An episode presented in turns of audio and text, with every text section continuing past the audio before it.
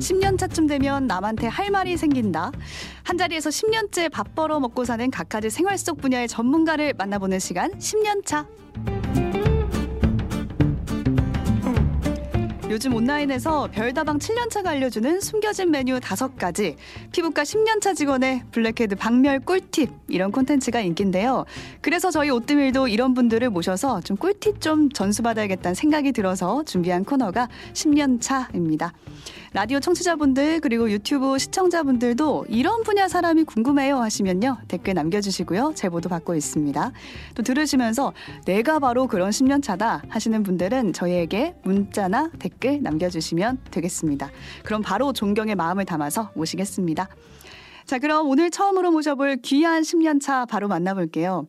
이분은요, 10년 동안 각종 대형마트를 모두 섭렵한 육포 매출 전국 1등 출신의 베테랑 마트 직원이십니다.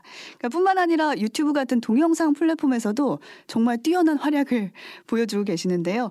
유튜버 마트맘님, 또 이 채널을 기획하는 분이 바로 따님이세요. 김연경 님도 나와주셨습니다. 안녕하세요. 안녕하세요. 마트맘입니다. 네, 안녕하세요. 마트맘 채널 운영자이자 마트맘 딸 김연경입니다. 네, 마트맘님은 좀 실명을 공개하시는 게 살짝 부끄러우시다고 해서 저희가 마트맘이라는 명으로 저희가 오늘 부르겠습니다. 유튜브가 지금 3만 명 넘는 구독자를 갖고 계신데 가장 조회수가 많은 게 254만 명? 아, 네. 부럽네요, 진짜. 아, 아닙니다. 어떤 팁이 있는지도 궁금한데 천천히 이건 나눠보도록 하고요. 바로 좀 어떤 영상인지 보여드릴게요. 함께 보고 가시죠. 네, 마트맘님이 지금 춤을 추고 계신데 내 유니폼은 명품은 아니지만 그럼에도 내가 가진 매력만으로도 손님들의 시선을 사로잡는다 라는 메시지로 지금 춤을 추고 계십니다. 이 음악 자체가 쇼츠에서 이제 상당히 춤을 추는 챌린지로 유명한 노래잖아요. 네, 그래서 그 음악을 바탕으로 춤을 추고 계세요. 같이 보니까 되게 부끄럽네요. 원래 이런 끼가 있으신가요? 춤을 되게 잘 추시는 것 같은데.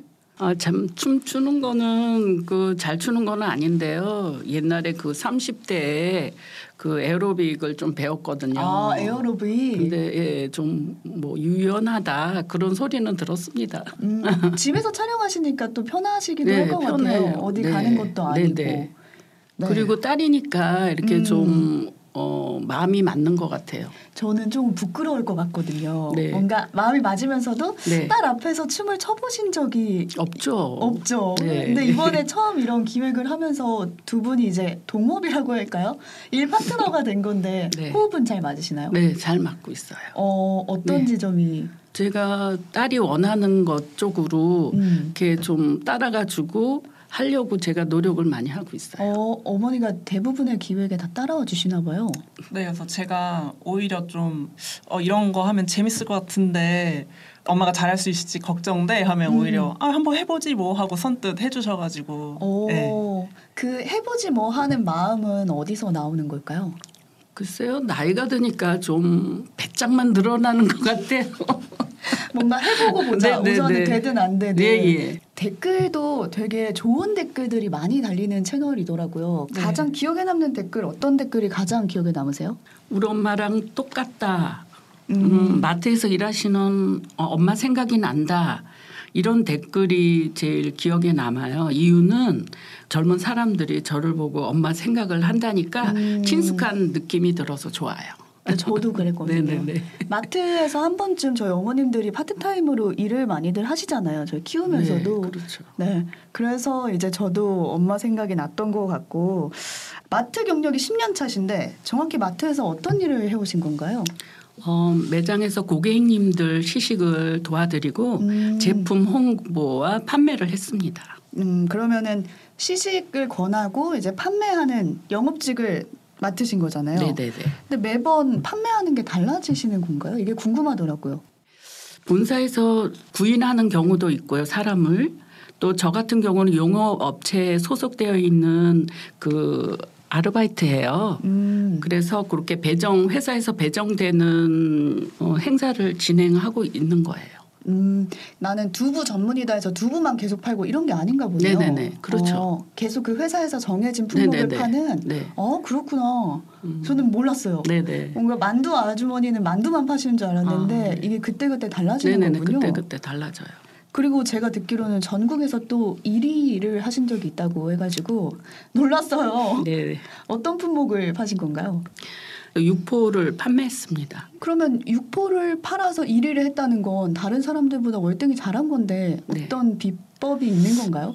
글쎄 비법 같은 거는 따로 없고요. 고객님들께서는 제가 인상이 좋다, 친절하다, 열심히 판매한다 그렇게 이쁘게 보시는 것 같아요. 저도 근데 뭔가 마트 직원분이 마트맘 같은 이미지라면은 육포 한 3개 정도 더 직원을 할 수 있을 것 같은. 네.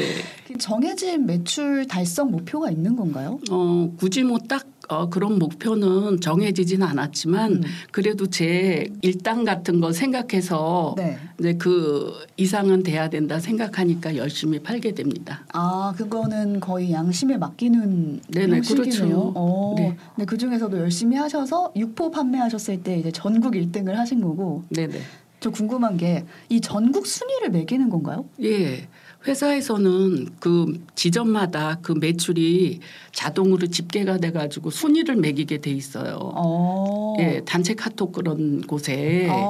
그러니까 열심히 안 할 수가 없어요. 그러면은 꼴등도 발표가 되는 그렇죠. 거예요? 어머, 너무한 거 아니에요? 이건? 혹시 꼴등도 해보신 적이? 꼴등한 적은 없습니다. 역시 영업왕은 다릅니다. 네. 근데 혹시 증정 같은 것도 양이 다 정해져 있나요? 네, 증정이 한 박스 올 때도 있고 어느 정도 이렇게 정해져 있기 때문에 드릴 때도 있고 어떤 고객님들은 괜찮다고 안 가져가도 된다고 그러시는 분도 계시고요. 또 하나 이제 없는 그 하나 딱 남은 증정을 드렸는데 하나 더 달라고 막 그러시는 고객님도 계시고 그랬어요. 네, 이게 좀 진상 질문일 수도 있는데 더 달라고 하면은 더 주시나요?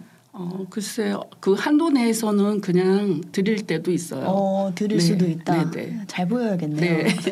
시식 물량이 따로 나와요. 이 정도는 시식으로 써라. 오늘 써라 이렇게 나오는데 의외로 그날 또 많이 소진될 경우가 있거든요. 그런 경우에는 참 곤란하죠. 난감하고. 그럼 다 소진이 되면은 끝인가요 시식이? 네, 끝이에요. 그 시식 없이 팔아야 되니까.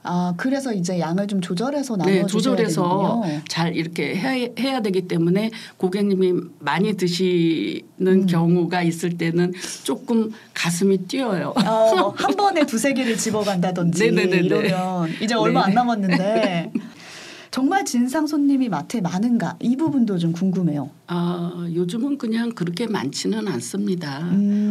많지는 않는데 간혹 가다가 제가 너무 어려 보여서 그런지 저한테 반말하시는 고객님도 계시고요. 어려 보여서 그런가 봐요. 그리고 제가 사장님도 아닌데 저더러 깎아달라고 하시는 고객님도 계시고요. 증정이 딱 하나 남아서 드렸는데 더 달라고 보채시면서 안 가시는 고객님. 안 가요? 그 앞에서? 네, 막 자꾸 기다리세요. 어디 가서 가져오라는 건가? 네네네. 이런 진상 손님이 되면 안 됩니다. 오늘 마트맘님이 설명해 주신 대로 이런 행동하면 안 된다는 거. 저희가 또 그 분야의 꿀팁을 들으려고 모시는 시간이잖아요. 마트맘만 아는 꿀팁을 좀 전해주셨으면 해가지고 마트 좀 종료할 때쯤 가면은 조금 더 싼가요? 그렇죠. 그래요? 예. 그리고 특히 그 다음 날이 휴점일 때요. 휴점 전날 가시면은 예, 굉장히 싸게 사실 수 있으세요. 특히 신선식품 이런 건 훨씬 싸겠네요. 훨씬 싸고 맛도 있고 그렇게 상하거나 뭐 안 좋은 건 아닌데 그쵸? 내일이 휴점이기 때문에 빨리 정리하기 위해서 맞아요. 예, 그래서 아주 싼 가격에 드리고 있어요. 그냥 뭐 부추나 이런 거 있잖아요. 네, 그런 식품들은 한 하루 이틀만 지나도 시들시들하니까 그런 식품은 딱 휴점 전날에 가서 쓸어오면 되겠네요. 네. 아주 유용한 꿀팁이었습니다. 영업직으로서 타인에게 좀 잘 다가가는 비법 이것도 있을까요? 웃는 얼굴은 기본이고요. 또 친구에게 좋은 제품 추천해주는 그런 마음으로 이렇게 말씀드리면은 잘 먹히더라고요. 친구 대하듯이. 네네네. 근데 인상이 사실 네네. 너무 좋으세요. 아 감사합니다. 네, 인사 부분은 뭐 어떻게 할 수 없는 부분이잖아요. 네, 네네. 근데 연습하시는 거 따로 있을까요? 뭐 인상을 좋게 하기 위해서? 표정 관리한다든지 그런 거는 없고요. 마트에 오래 이렇게 다니다 보니까 이제 웃는 얼굴이 습관화된 것 같아요. 장착이 딱. 네네네. 오, 그래서 이제 웃는 얼굴로 다가갔을 때 또 첫 만남이잖아요. 손님과는. 네네. 다음에 언제 올지도 모르고 네네. 이런 사람한테 사실은 대충 할 수도 있는 거잖아요. 네네. 근데 그런 마음가짐 자체가 좀 다르신 것 같아요. 되게 워커홀릭이세요. 아, 어떤 부분에서 그런 걸 느끼셨어요? 뭐 매장이나 뭐 채용, 뭐 고용 형태에 따라 다르긴 하지만 이제 많이 판다고 돈을 뭐 더 주거나 인센이 많거나 이런 게 아닌데도 예, 엄청 의욕적으로 열심히 판매를 하시고 되게. 공부도 되게 열심히 해가세요. 상품 공부도. 그러니까 이게 궁금하더라고요. 이게 많이 팔면 팔수록 따로 직원에게 떨어지는 수당이 있는 것인지. 근데 그런 게 없는 건가요, 아예? 예, 뭐 제품에 따라서 회사에 따라서 약간 차이는 있는데 인센 제도가 그렇게 많지는 않아요. 오. 그리고 인센을 쫓아서 하려면은 굉장히 힘들고 그러기 때문에 아예 안 받는 셈 치고 그냥 열심히 파는 거예요. 안 받는 셈 치는데 어떻게 열심히 할 수 있을까요? 그 지점이 저는 워커홀릭이신 것 같아요. 판매 욕심이 생기더라고요. 예. 그리고 지금. 이 정보를 판매하는 정보를 많이 알아야 또 설명하고 더 잘 팔 수 있기 때문에 네. 공부를 하시나 봐요. 네. 어떤 질문을 하실지 모르니까 고객님께서 그러니까 준비를 좀 하고 인터넷에서 들어가서 제품 공부도 하고 회사에서 보내주는 자료도 많이 공부도 하고 그러고 있습니다. 네. 판매하실 때 언제가 가장 기분이 좋으세요? 매출 많이 팔렸을 때가 제일 기분 좋죠. 유포 1등 했을 때? 유포 1등 했을 때도 그렇고 모든 제품이라도 열심히 해서 내 만족을 느낄 때 많이 팔아서 그때가 제일 기분 좋습니다. 어쨌든 내가 내 노력으로 따로 주어지는 보상이 없더라도 그렇죠. 판매가 잘 됐을 네. 때 기분이 가장 좋다. 네. 타고난 영업직이 아니신가 라는 생각도 들고요. 따님에게 질문을 해볼게요. 엄마의 정체성을 이제 콘셉트를 마트맘으로 잡은 이유가 있는지 좀 궁금해요. 저는 약간 이렇게 말씀드리고 싶어요. 마트맘이라는 게 컨셉이 아니라 그냥 저희 엄마 그 자체거든요.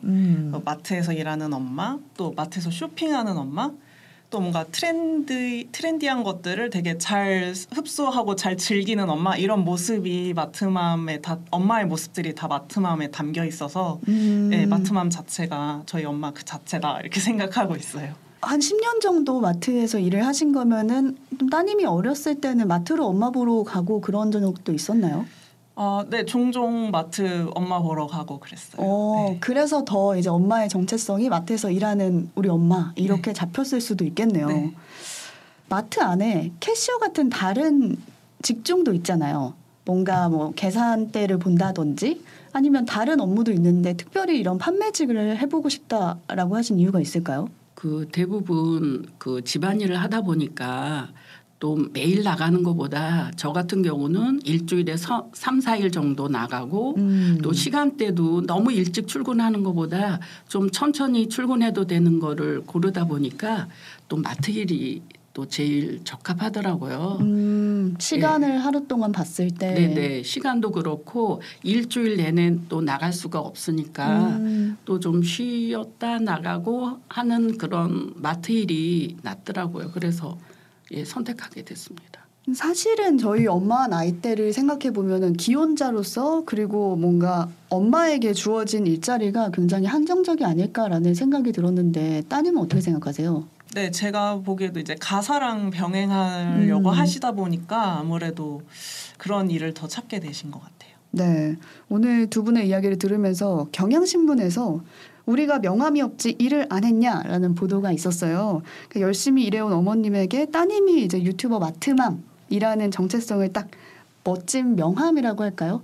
달아주신 게 아닌지라는 생각이 들고요. 두 분의 시너지를 앞으로도 기대를 해보겠습니다. 오늘 얘기 나눠주신 마트맘님 그리고 김연경님 감사드리고요. 여기서 인사 나눌게요. 고맙습니다. 감사합니다.